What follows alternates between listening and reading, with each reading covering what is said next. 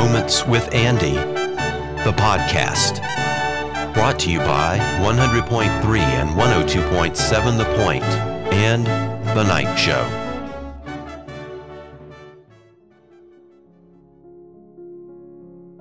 My name is Andy. Thanks for spending a moment here with me. It is Monday, June 22nd. A big study published in the journal Science, I believe back in December, making some news again here. And we'll be chatting about science and what I'll call the self correcting nature, perhaps, of science. But this study, now I can't remember if we explicitly chatted about it on the night show here back in December, whenever it came out. But uh, if we did, I wouldn't surprise me. Now, what the study was, basically to sum up, was it showed that if opponents of same sex marriage had talked to a gay person for about 20 minutes, that that would quite often change their mind on that social issue. Now, this was conducted by some social scientists, and one of them, a graduate student, Michael J. LaCour, I believe is his name.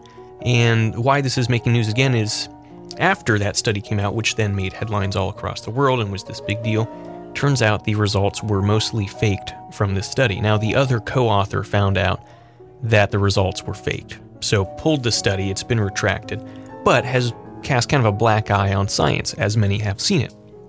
A lot of folks saying, well, look, science can be just as subjective and can be whims to somebody's, um, you know, previous biases as anything else. Now, to some degree, I think that's applicable to individual studies and ex- um, experiments, yes. To science as a whole, I think a little bit different, and we'll get there in a short while. But again, some of these critics saying, well, look, this is very similar to other studies that have been falsified. And they mention here in an article from the LA Times about a Japanese researchers admitting last year that a breakthrough on stem cell research.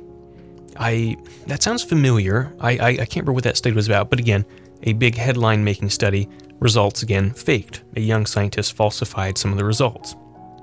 And they also mention a more widely known one, you've probably heard about this, but a 1998 study in the journal Lancet that uh, used phony data to link autism to childhood vaccines. We've probably heard of that one. Again, falsified, that retracted as well. So folks saying, well, look, you have some of these big studies, big experiments put out, and they're faked to either gain recognition on the part of the uh, scientist involved. Uh, perhaps sometimes they're saying the journals, these magazines, pick these things up without vetting them too much because they make big headlines and could increase funding, increase revenue for the magazine. So it's more about getting something that'll make news and that sounds juicy and current for the times versus um, perhaps a well-researched or documented study. Where if you know if you're publishing a sort of mundane study, it's not going to you know won't be moving your journal off the the shelves at uh, the quick rate that some of these big headline grabbing studies will.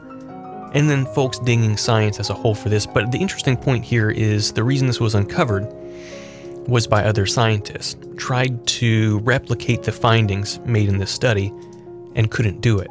And that's how science works. You can have some jokers putting out this um, amazing sounding study, but unless you can replicate it and duplicate it, then it means the first study was flawed. The first experiment uh, experiment was flawed. So as much as you can ding science, and yes, some scientists in the short term may take uh, sort of the easy route, the short route to try and gain headlines and perhaps receive a bunch of grants and funding for their previous research.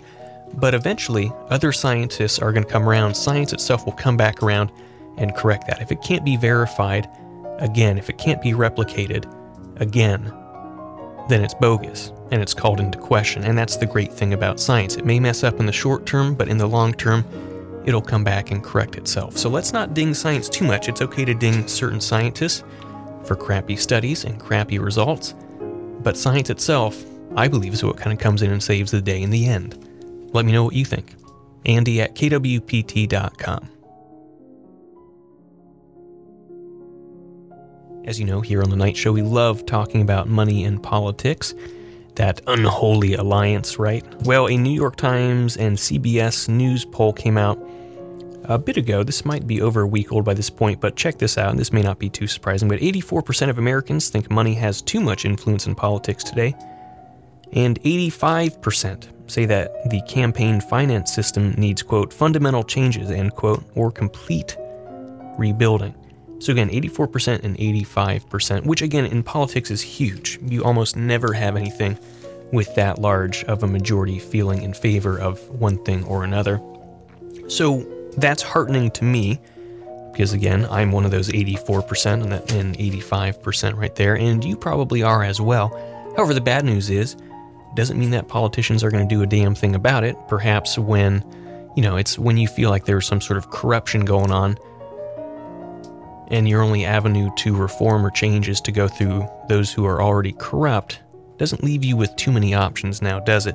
And also interesting to note is most of the you know, most of the folks that I feel probably represented in um, these polls, and many people who complain about the role of money in politics are probably those of us who don't have all that much money.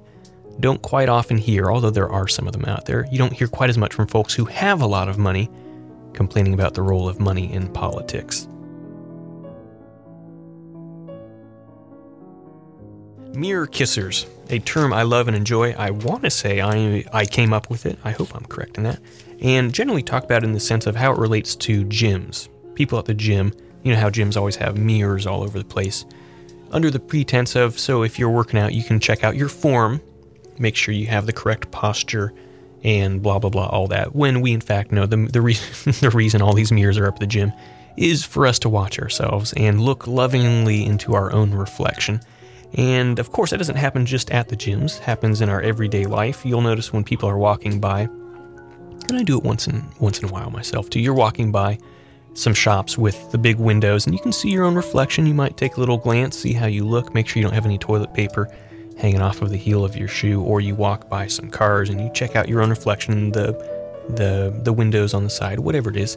And of course, we have them in our house when we're getting ready for the day you want to look appropriate, you want to make sure there's nothing hanging out of your nose or whatever. But a British survey just came out finding that, um, I guess, I mean, this might defy some perhaps gender stereotypes I myself subscribe to, found that the average man looks at himself in the mirror 23 times a day, compared with 16 times for women. So, about seven times more a day, men than women. And as well, men like to, quote, admire, end quote, their appearance, the study says, the survey found rather than women who simply want to make sure they, quote, look okay, end quote.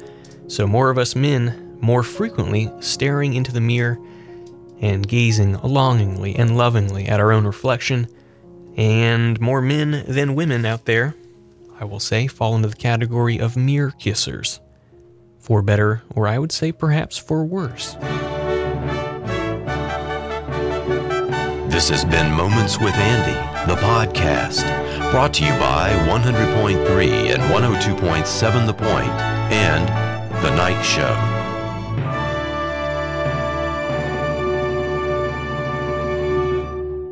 Like this podcast? Well, don't be ashamed, be proud. Tell a friend or post a comment in the iTunes store. Every little bit of help, well, helps. Moments with Andy is made possible by a generous grant from the Horace P. and Nancy R. Shaky Foundation.